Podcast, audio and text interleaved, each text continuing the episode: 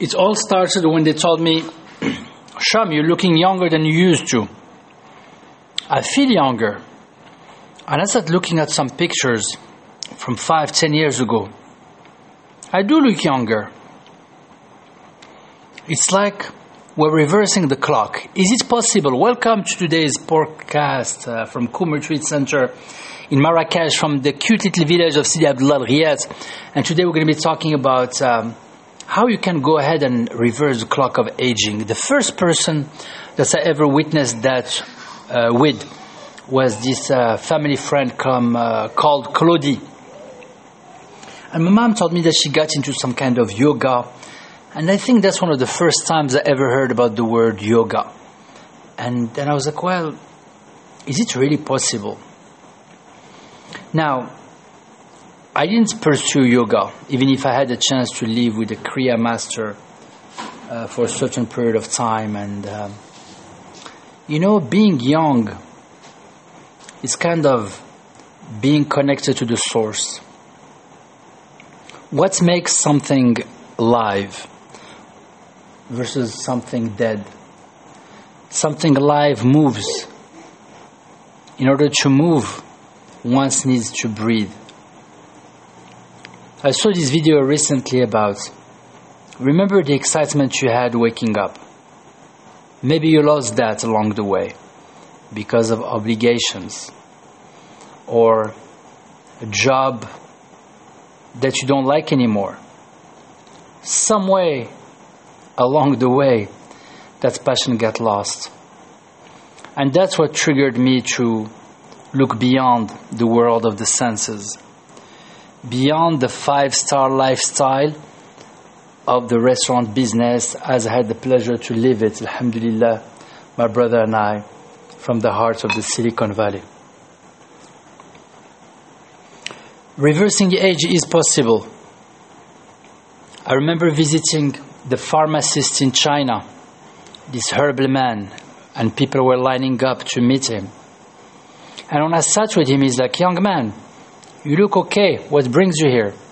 Well, I've been suffering from asthma since I was three years old. I still haven't found the cure, but I definitely have found a way to control it and learn to discover my triggers. Am I asthma free? No, but I definitely learned more. Asthma is what brings me in. He's like, okay. He asked me to sit in front of him who had a translator who was doing all the directive work, translating what I was supposed to do, and he said, Your ankle, is there something wrong with it? And I was like, No.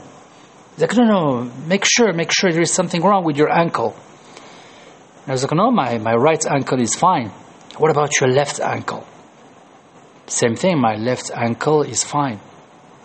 And he looked at me like if I lied to him. And he was like, Your right knee there is something wrong with your right knee. And I go with my mind, double checking my right knee, moving it around. Everything was pretty functional. No, no, my right knee is fine. Hmm. Are you sure? Yeah, yeah, yeah, I'm, I'm sure my right knee is fine. What about your left knee? Same thing. It's like, I don't believe you. I was like, no, no, no, believe me, my left knee is fine. And we went over my entire body uh, right lower back, left lower back, right shoulder, left shoulder, right elbow, left elbow, right uh, wrist, left wrist, right ear, left ear. Pretty much we did a full body scan. To my surprise, he did the same technique with every single person that came close to them. Focus is power. Intention is a key. Whatever you focus on becomes stronger. When is the last time you paid attention to your body? I'm not talking about eating right or sleeping or doing basic exercise. I'm really talking about the last time you thought about your right knee or your liver or your pelvic bone or your eyeball And when I'm talking about thinking, it's not just going there with your intention, but really staying there. Staying with every single part of your body. And that can be a cure. Qigong, the art of stillness, as I learned it from the Shaolin masters in China, was just that trying to be as still as possible. And the first things you notice are your weakest limbs. They start shaking, trembling, like some unwanted thoughts, or really what's on the surface. So, whatever is the weakest will manifest first. And you stay still in the Qigong position. You get stronger session after session. The art of stillness is amazing, and if there is one thing that I say to every single person that comes to Kum Retreat Center, please do transmit this knowledge, is this Qigong routine.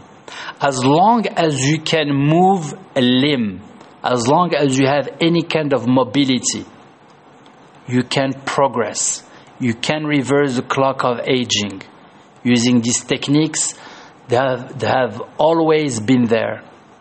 They just went forgotten. They got sacrificed because or for instant gratification. As long as you can move a limb, there is progress.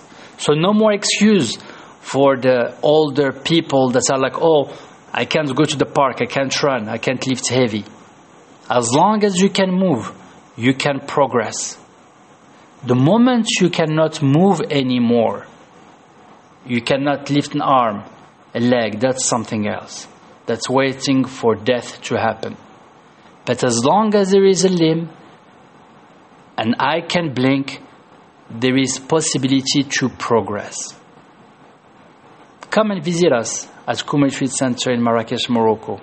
I've been inviting friends, family for three years now. Few of them took the time to make it all the way here. You don't choose whether you're going to come to Kum Retreat Center or not. You don't choose whether you will even understand. But Alhamdulillah, you will get exactly what you are supposed to get right here, right now. Make it a great weekend and see you soon, inshallah.